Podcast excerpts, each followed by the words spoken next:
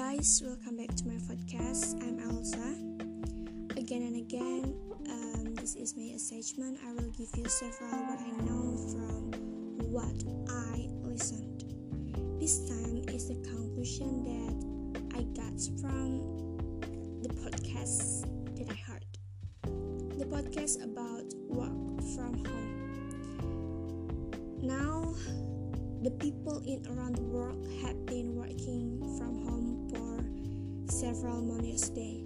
The situation at home when we have to work from home. Sometimes we do work mostly in the bedroom where everything about work is taken to the bedroom to make ourselves comfortable to work.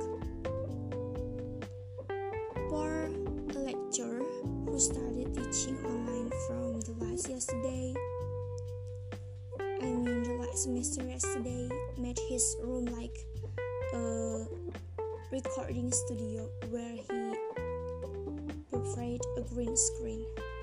Screen for virtual Zoom meetings or had to record lessons to be uploaded to the internet for them to watch and learn later. Virtual meetings such as Zoom to give feedback to students about lessons they have seen on the internet. Sometimes just for chatting and exchanging ideas. Zoom is sometimes only done by a small number of students,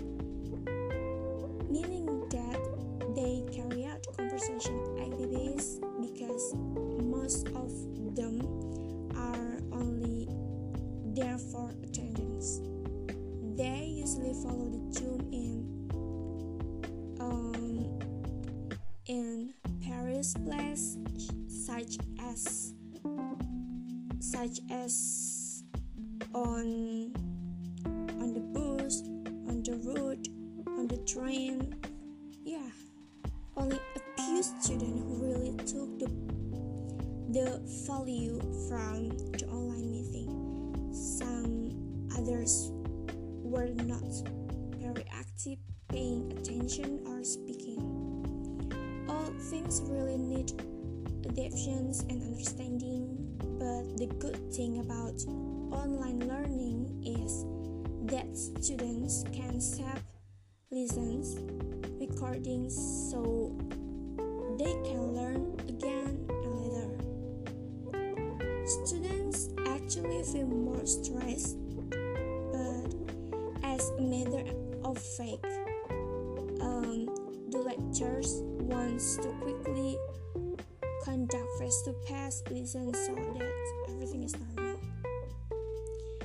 Okay, everyone, it was like that, and I feel too. But thank you for listening me and say goodbye.